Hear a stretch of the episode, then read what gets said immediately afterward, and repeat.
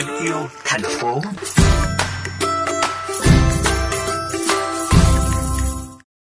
Quý vị thính giả thân mến, trong khi ở giữa trung tâm thủ đô, nhiều thùng rác công nghệ chưa phát huy hiệu quả khiến cho rác thải tràn lan, gây mất vệ sinh, thì ở làng Liên Mạc, quận Bắc Từ Liêm, người dân đã tìm cách hạn chế rác thải bằng cách biến những phế liệu như là gạch vỡ, bát hỏng thành con đường gốm sứ của làng.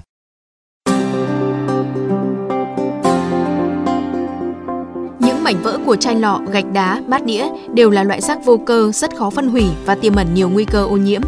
Trong quá trình đô thị hóa và xây dựng nhà cửa, loại rác thải này phát sinh với số lượng lớn, gây ảnh hưởng tới môi trường sống và áp lực nặng nề để giải quyết loại rác này.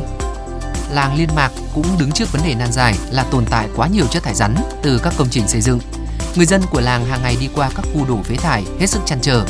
Thế rồi từ việc nhìn những mảnh vỡ, mảnh màu đẹp của các chai lọ, chén bát, gạch vụn, ý tưởng sử dụng phế liệu để làm thành con đường gốm sứ đã hình thành. Bà Nguyễn Thị Hiên mà dân làng hay gọi là Hiên Tường, một trong những người đầu tiên khởi xướng ý tưởng khoác áo mới cho đường làng cho biết, những bức tranh tường bằng gốm sứ được dân làng thu gom vật liệu và cũng được làm từ bàn tay khéo léo của người dân nơi đây.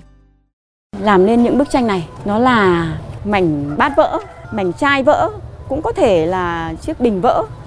Ở đâu đấy trong bức tranh này rất nhiều người đứng xem và nhận ra rằng à, đây chính là những cái chai bia của nhà tôi mang đến.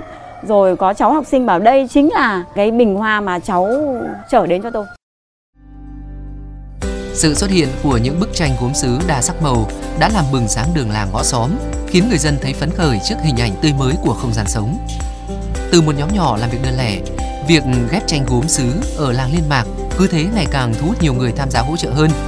Kể từ khi khởi động đến nay, con đường tranh của làng đã có được hơn 20 tác phẩm ghép gốm sứ, tạo nên hình ảnh ấn tượng, đồng thời lan tỏa thông điệp bảo vệ môi trường. Trước đây thì chưa có, sau các cháu nó tập trung nó làm thì cổng làm đẹp lên. Ai đi qua cũng bảo là dân ở đây làm rất đẹp, cũng đứng ngắm xem. Chúng tôi rất phấn khởi, tự hào là cổng làng đẹp.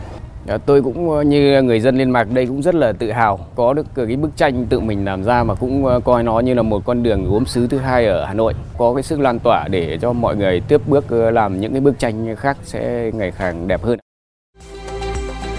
Hơn thế, người dân làng Liên Mạc mong rằng những bức tranh từ phế liệu này còn giúp thế hệ trẻ có ý thức về việc bảo vệ môi trường, sử dụng đồ tái chế và thêm yêu nét văn hóa truyền thống, yêu quê hương làng xóm.